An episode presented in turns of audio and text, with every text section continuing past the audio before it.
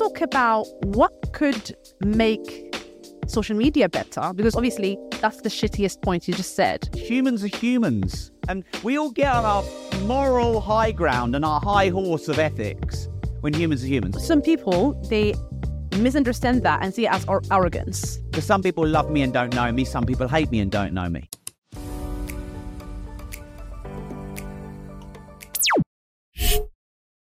Let's talk about what could make social media better because obviously that's the shittiest point you just said throughout the whole thing. Family is good, health is good, you're fit, entrepreneur, nine figures.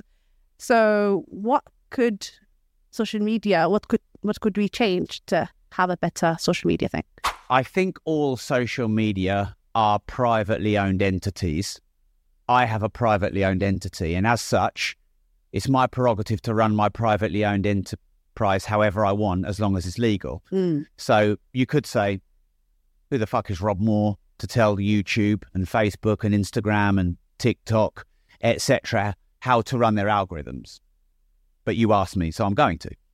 I believe that social media rewards controversy, polarization, being critical or nasty or vicious towards other people, and in short, aggressive form. Mm. I believe the current state of social media rewards all of that. And so then it perpetuates that. Mm. What I think should be rewarded is long, meaningful, deep, and interesting conversations. But you can't just blame the social media because the consumer is part of the market. And if the consumer goes swipe after a second, swipe after a second, swipe after a second, and can't hold its own concentration, the Philip Schofield thing, I just, just mentioned that because that's of the now. Like, I don't know why I have a controversial view on this because I don't think it's controversial. Here's my view. So far, there is no evidence that he's committed a crime. Yeah. And the person who Philip Schofield had an affair with has not come out and accused Philip Schofield of anything illegal. hmm So where's the news? The news is 40 something year old guy in TV who's powerful and influential and rich and famous um, has an affair with younger man. Well, that's not newsworthy because one, it's not illegal, and two, that happens in life. And so to use that hook to call to call or refer to him as a groomer or an abuser or a liar to me is disgusting.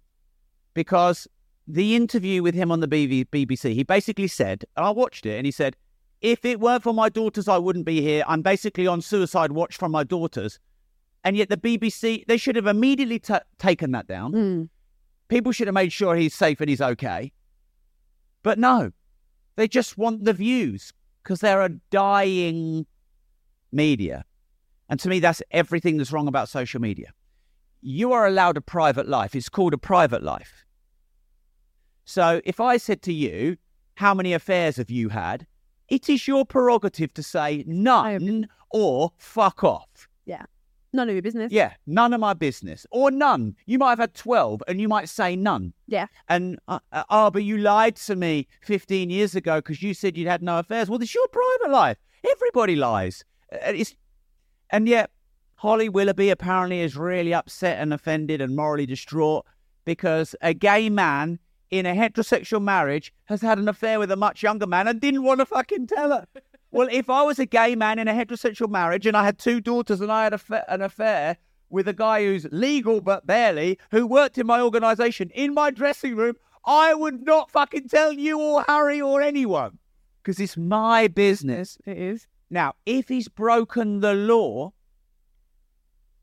that's different. Mm. But as of yet, it's there's there's no even accusation. And to me, that's everything that's fucking wrong with media and social media right now. So it's a propaganda, right? I mean, I suppose it depends on how you define propaganda. I always used to see propaganda as something that would be like to start a war. Because look, Rob, you're very disruptive, and you have a disruptive broadcast, and the guests you've had are quite disruptive. Yet you still have a successful podcast. So how is that? Why would those those comments you made about me? Why would the assumption be that my podcast shouldn't be successful? It should because you look. You tell the truth the way it is, right? This is My uh, my truth. yeah. Yeah. Well, there, there's only truth. No, there isn't. There's.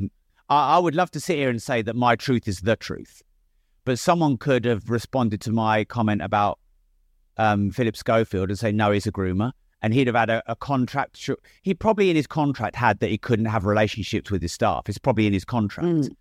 Because I know I have a a company. I employ nearly 150 people. I know how this works. Mhm. But humans are humans, and you know I could have an I could have a contract with my staff. My staff banging each other all the fucking time.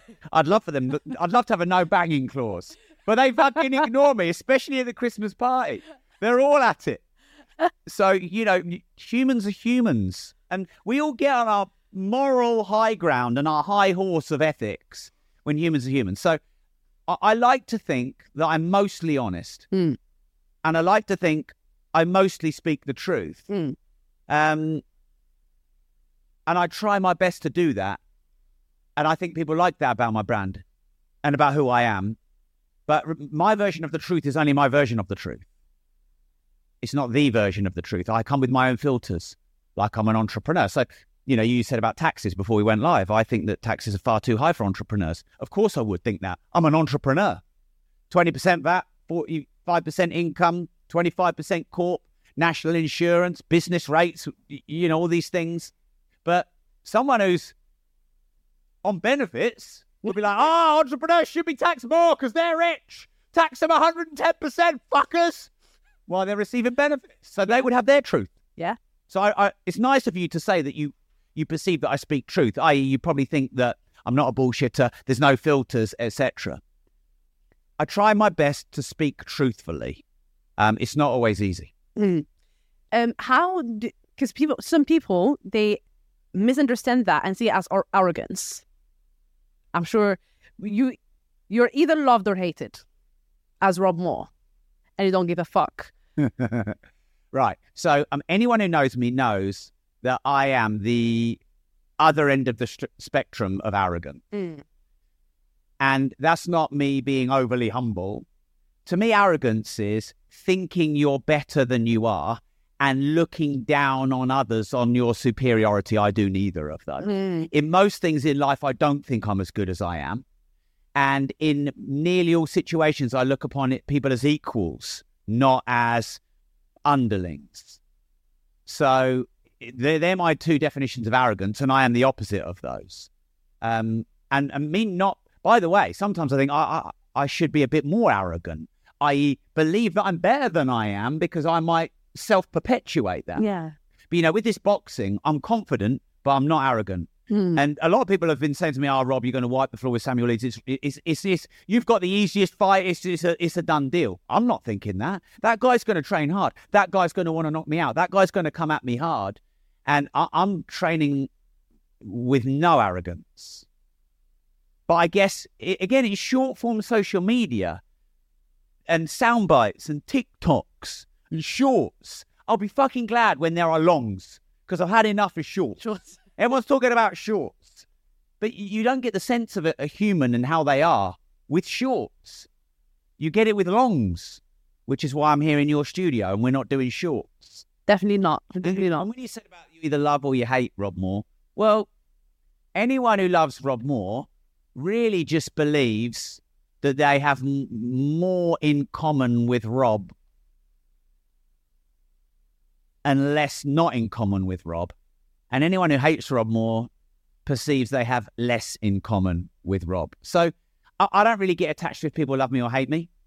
Yeah. I try not to believe either extreme too much because some people love me and don't know me. Some people hate me and don't know me. Yep. Um, people love their version of me or hate their version of me. And most of those people don't know me. hmm So the people that I care about, I would like to care about me. Um, but yeah, I, I'm okay with that. Which you know, everyone else can fuck off. Kind of is is what that really means is, um, I'm okay with not being liked. I want to thank you for tuning in and liking and being so engaging. Uh, I'm loving the love and the support you're showing me every single episode.